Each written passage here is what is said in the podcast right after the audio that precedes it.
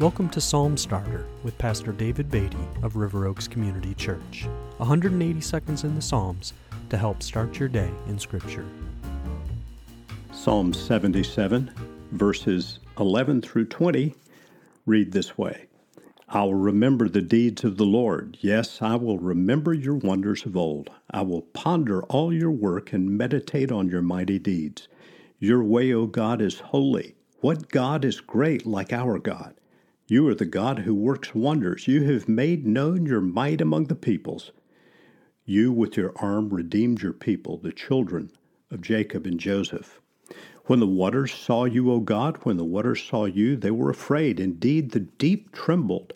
The clouds poured out water, the skies gave forth thunder. Your arrows flashed on every side. The crash of your thunder was in the whirlwind. Your lightnings lighted up the world. The earth trembled and shook. Your way was through the sea, your path through the great waters. Yet your footprints were unseen. You led your people like a flock by the hand of Moses and Aaron.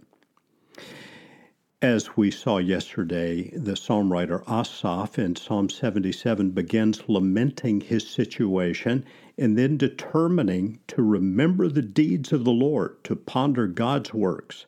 And then he begins in Psalm 77, the latter half, to reflect upon who God is. He says, Your way is holy. And in verse 14, You are the God who works wonders. And then in verse 15, he begins to speak of God's leading the children of Israel out of their bondage to slavery in Egypt.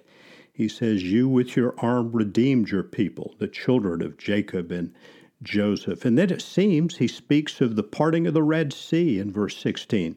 When the waters saw you, O God, when the waters saw you, they were afraid. Indeed, the deep trembled. What the psalmist is doing is reflecting now on the miracles, the mighty works, the demonstration of God's power on behalf of his people in the past.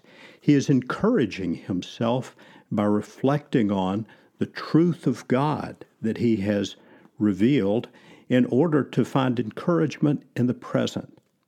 There's a great lesson for us in Psalm 77, and that is that when we are discouraged or perhaps feel forgotten by God, it is fine to lay out our case before the Lord, to lament before Him, but we shouldn't stay in that state of mind. We need to turn to God, remember who He is, remember His great works, and when we are discouraged, find hope and encouragement through the Scripture.